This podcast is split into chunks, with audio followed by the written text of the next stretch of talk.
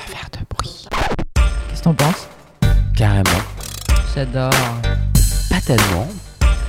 Grave. Exactement. Ka et Luna. On est hyper content de recevoir Delphine. Delphine qui est une femme euh, aventureuse, aventurière, Delphine Chiavaldini. C'est important euh, que vous entendiez bien son prénom et son nom. Parce que bien souvent, les femmes talentueuses euh, se cachent. Et, euh, et on est très heureux de la recevoir pour euh, qu'elle soit écoutée, entendue et euh, demain vue. Delphine, c'est un tempérament, une rencontre, et puis c'est surtout une expérience. Delphine, c'est une artiste, mais c'est aussi une artisane. C'est une dame créatrice et pas créative. Et puis surtout, je crois que Delphine, c'est une alternative. Qu'est-ce que tu en penses, euh, Ka? Moi, je crois qu'elle est un kaléidoscope de ce que nous aimons, c'est-à-dire euh, au-delà de son talent, c'est son, son rapport à l'intime qui va euh, nous intéresser euh, ce matin avec elle. Hmm. Luna. Et comme euh, elle a toujours beaucoup de réparties, ce qu'on s'est dit, c'est que plutôt que de lui demander traditionnellement de parler d'elle tout de suite, on allait lui poser des petites euh, questions comme ça, en mode euh, rebond. Et comme elle est courageuse, on sait qu'elle va vivre l'expérience. Alors Delphine, tisserie ou vitraux? Alors déjà, merci de me faire confiance. Et la répartie, c'est pas simple quand tu poses le problème d'emblée comme ça. hein. Mais C'est pas grave, tu peux prendre tout ton temps. De mon point de vue, ça serait plutôt tisserie. Parce que hum, le vitrail, ça capte la lumière qui existe déjà. Alors que quand tu tisses, tu la fais passer par toi. Et donc c'est toi qui la réinsuffle dans ce que tu fais. Alors sinon, prêt à porter ou haute couture? Ça pourrait pas être haute portée. Grotte ou grands espaces? Ben, euh, c'est pourquoi est-ce qu'il serait antagoniste? Hmm. Parce que euh, moi, j'ai l'impression de vivre très souvent dans une grotte et de fait, j'ai l'impression de, de bénéficier d'un espace euh, colossal. Théâtre ou cinéma? Ben, c'est toujours pareil. hein. En fait, moi, je crois que je suis très con. Enfin, j'ai j'ai pas beaucoup d'affinité avec les ou, mais j'ai beaucoup d'affinité avec les et. On le savait. Ouais. D'où les ou. Alors, quand même, uniforme ou costume? Ben, pff, encore faut-il euh, encore faut-il considérer qu'ils sont vraiment différents. Hmm. Parce que tous les uniformes sont des costumes. Tous les costumes ne sont pas des uniformes, mais tous les uniformes sont des costumes. Aride ou humide? Et où? Ah ben là, si j'étais vraiment pas correcte, je dirais ça dépend quand et avec qui. Ah, on adore Introspection ou conversation? C'est pareil, est-ce que c'est antagoniste? Non, pas obligatoirement. Moi, je pense que c'est c'est chouette et enfin, de toute façon, c'est un peu votre postulat là, que la conversation soit propice à l'introspection. Hmm. Londres ou Porto Vecchio? Hmm. Mais un Porto Vecchio, franchement, c'est. Ah ben, chacun a sa difficulté. C'est marrant. Les deux, les deux endroits, je sais pas s'ils sont plus portés par leur grâce que leur, que leur, euh, que leur difficulté, mais je suis pas sûre que ce soit deux endroits extrêmement gracieux. Aimante ou ému Ben, c'est pareil, c'est mieux quand c'est les deux quand même. enfin, j'ai... Et puis c'est pareil, là, et peut-être, euh, comment, comment tu peux être aimante si t'es pas ému Hmm. Et pour finir, liberté, Liberté ou vérité? Bah, ça, c'est toi qui l'as dit hier. c'est- Ils ont forcément, à un moment, ils tiennent forcément un peu la main. Hmm. Alors, on voulait justement démarrer euh, cet échange avec toi au travers de ces petits jeux de mots en conscience que Oui. tu étais plutôt du et que du ou. Euh, et ce qu'on voulait mettre euh, évidemment en exergue dans cet échange avec toi, c'était euh, cette importance que tu accordes au lien? Euh, et du coup, quand on parle de lien, on parle inévitablement de sentiments amoureux, peut-être. Et euh, ce qui nous intéresserait, c'est de savoir si euh, tes premières euh, amours artistiques t'avaient permis cette ouverture, cette diversité, ou pas obligatoirement? Pas du tout, parce que moi, je viens d'un milieu dans lequel il n'y avait aucune propension au domaine artistique, quel qu'il soit. pas plus la littérature que le théâtre. Je viens d'un milieu institutionnel et scientifique. Donc dans ma famille, on était ou des serviteurs de l'État, ou des médecins, ou des avocats. Donc euh, je, voilà, je pense que c'est plutôt par réaction que par affinité. Hmm. Moi, je viens du monde du spectacle. Et euh, ben, quand j'étais adolescente, j'ai eu mon bac à 16 ans et je suis partie à Londres tout de suite. Et euh, euh, venant d'une famille où les études c'était très important, j'ai commencé par vraiment pas en faire. enfin, c'est pas tout à fait vrai parce que j'ai fait de l'anglais, mais je voulais être dans les théâtres. Et donc, quand je sais pas, je suis arrivée à ou 17 ans en Angleterre et euh, j'avais, je crois que j'avais 500 euros avec moi.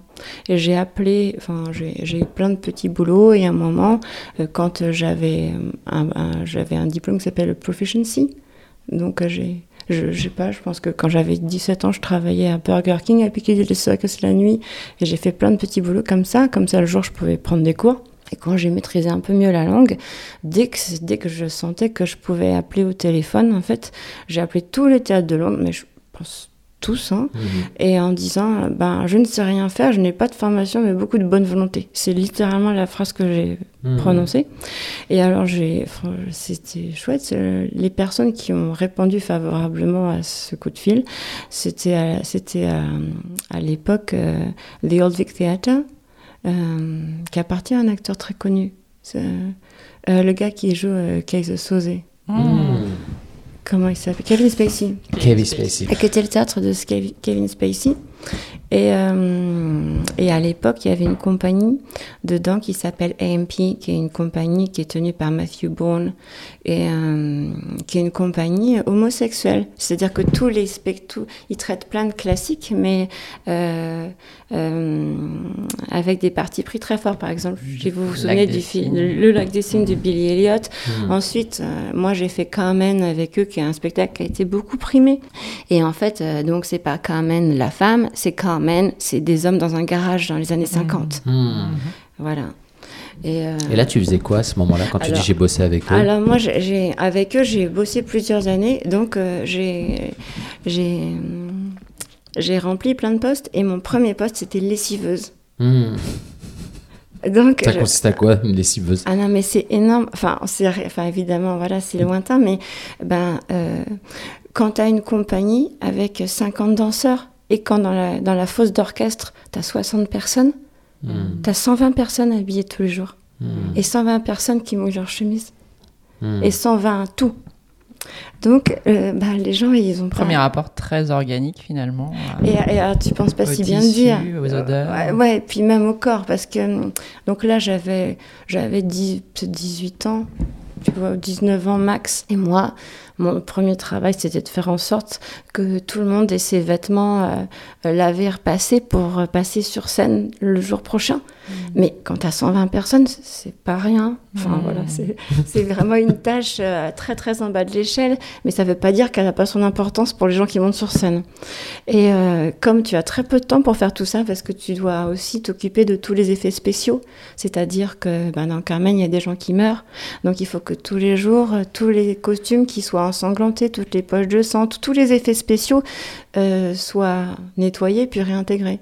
Mais dans le rapport à l'organicité, la chose très importante, c'est que quand tu as 50 danseurs hommes et qu'il faut que tu lances tes lessives, hmm. ben moi j'avais 19 ans et je devais passer dans toutes les loges et je ne devais pas repartir tant que tout le monde n'était pas nu.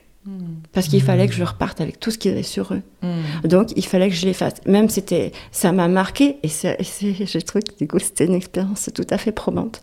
C'est-à-dire que quand j'entrais dans une loge, ils avaient 30 secondes pour se dessaper intégralement et que ça saute. Et de, je dois dire que la première fois, quand on entre dans toutes les loges, il faut pas que ton regard se baisse. Tu regardes tous les mecs dans les yeux et tu leur ordonnes de dessaper tout de suite. et, tu le dis, il y en avait quoi 50, c'est ça? Bah toute la compagnie, je dois dessaper toute la compagnie d'Ardard.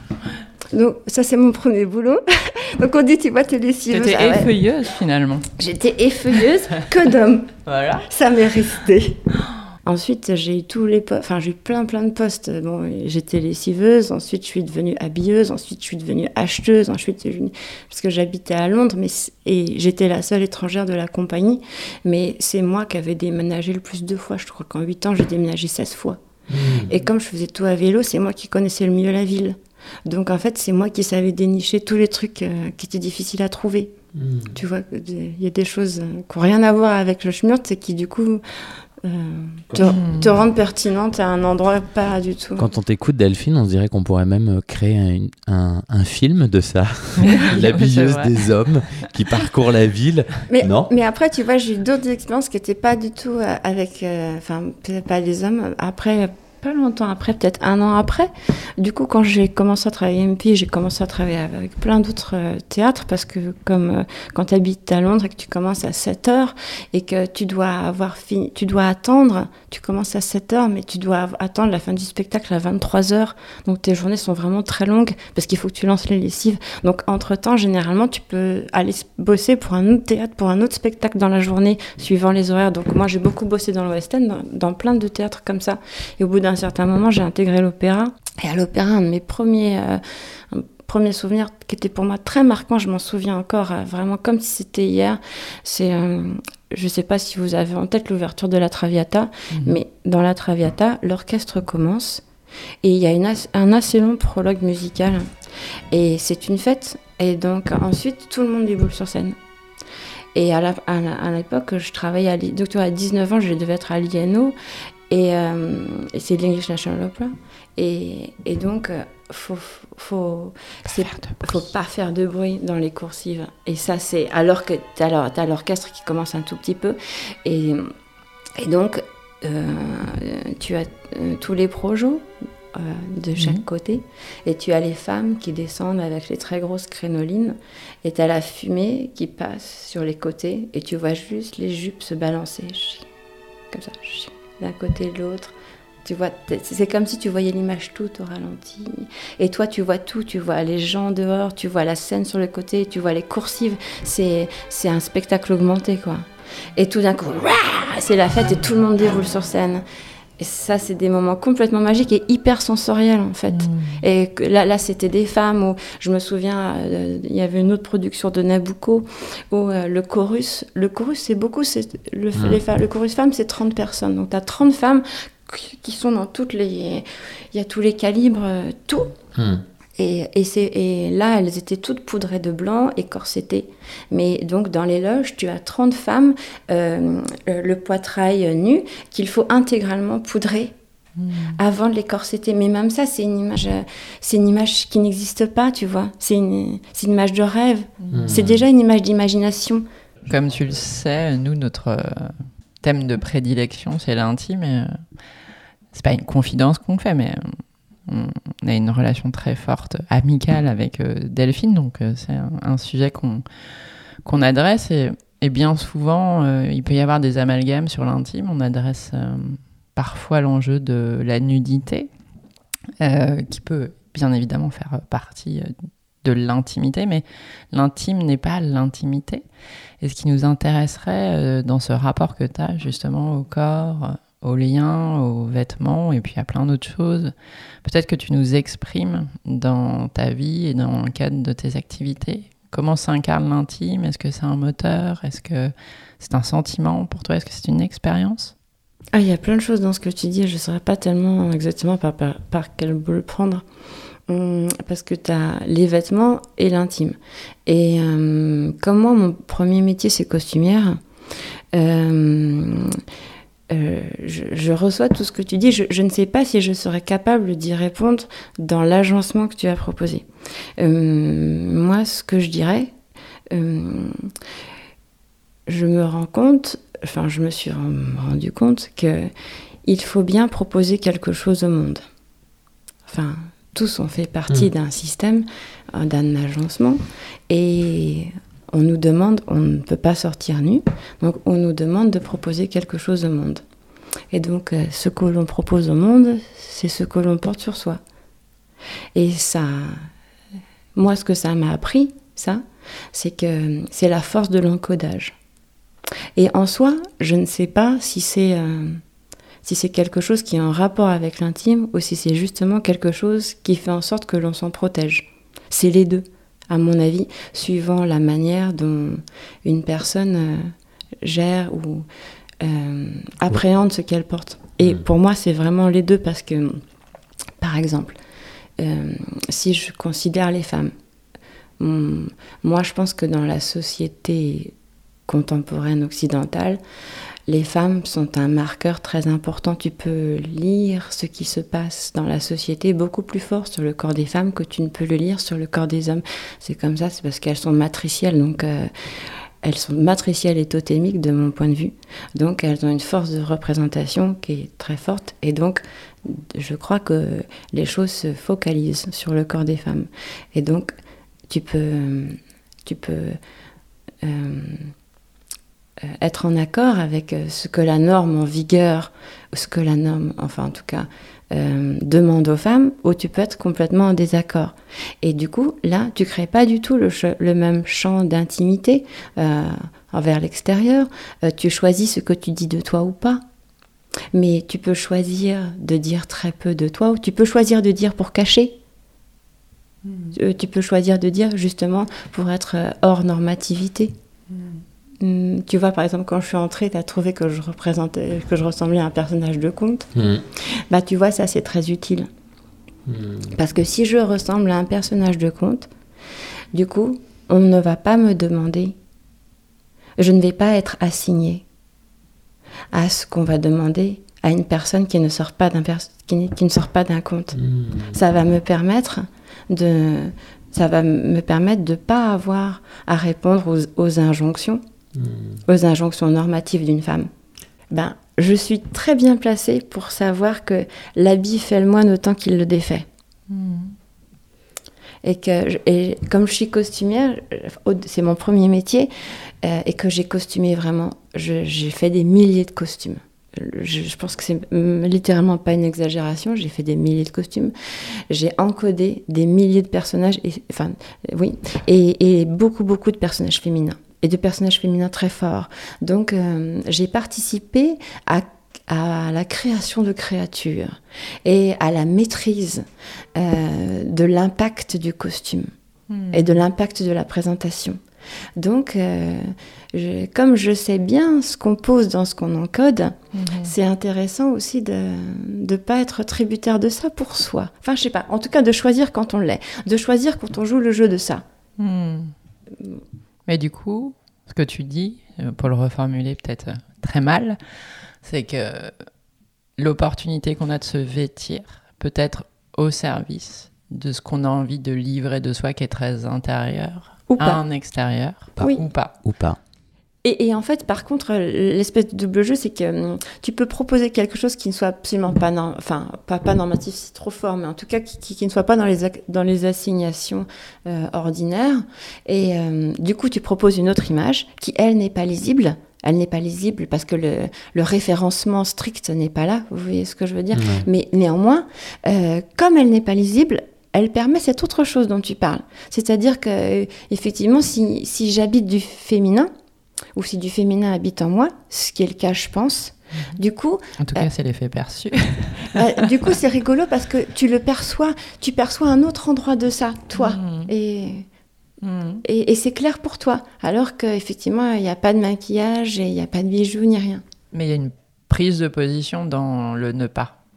Et, et moi, je crois que la sensibilité de l'humanité est au-delà du visuel Oui, et qu'on Oui. perçoit aussi, tu vois, des choses qui sont vibrées indépendamment de, du maquillage Oui. ou euh, un joli brushing. Oui. Ou- tout à fait. Et c'est ça que c'est ça que je trouve. Enfin, en tout cas, c'est ça qui me qui m'amuse pour le moment. Et si on pouvait s'amuser à définir quelque part un peu l'intime, tu dirais quoi, toi, Delphine Par rapport à, cet intime, Luna nous disait que l'intime, c'est pas forcément, euh, dans notre lecture à nous, euh, une forme d'intimité, de rapport au corps. Toi, tu dirais quoi? Sur la base de ce qu'on se dit là, c'est- quoi l'intime au final pour toi? Ben, pour moi, l'intime, c'est plus une qualité de présence que euh, la nature d'un rapport. Je, pense que euh, tu peux avoir un rapport sexuel avec quelqu'un sans que ce soit particulièrement intime, donc je pense que ça n'a rien à voir. Et je pense que, enfin, en tout cas, la corporalité et l'intime, je, je, je, sais pas, c'est, le rapport de son corps à, une certaine, présence. Mais je sais pas, tu vois, pour moi, ça n'a rien à voir avec une chose nécessairement charnelle où il y a plein de moments où il y a plein d'intimes qui ne sont pas qui ne sont pas connotés physiquement, en tout cas sensuellement, de mon point de vue. Mmh. Et, euh, Qualité de présence, c'est joli. oui, C'est euh, peut-être aller puiser euh, dedans euh, une présence à l'autre pour que quelque chose se passe. Alors je sais Dehors. pas, je sais pas si c'est puiser quelque chose ou, ou justement euh, laisser tranquille euh, pour que ce soit disponible. Hmm. Avoir confiance? Sans doute. ou, ou, ou pas, ouais, tu vois, se charger de rien. Enfin, Hmm. ne se, se charger pas, pas, je veux pas dire euh, ne pas investir une situation, mais euh, qu'il n'y ait pas, la, pas de lourdeur. Hmm. Et donc l'intime, c'est euh, se charger de rien pour que quelque chose se passe? Ça, c'est bien dit. Ouais, ben oui, c'est bien ça. Hmm. Ou se rendre disponible à soi et à l'autre.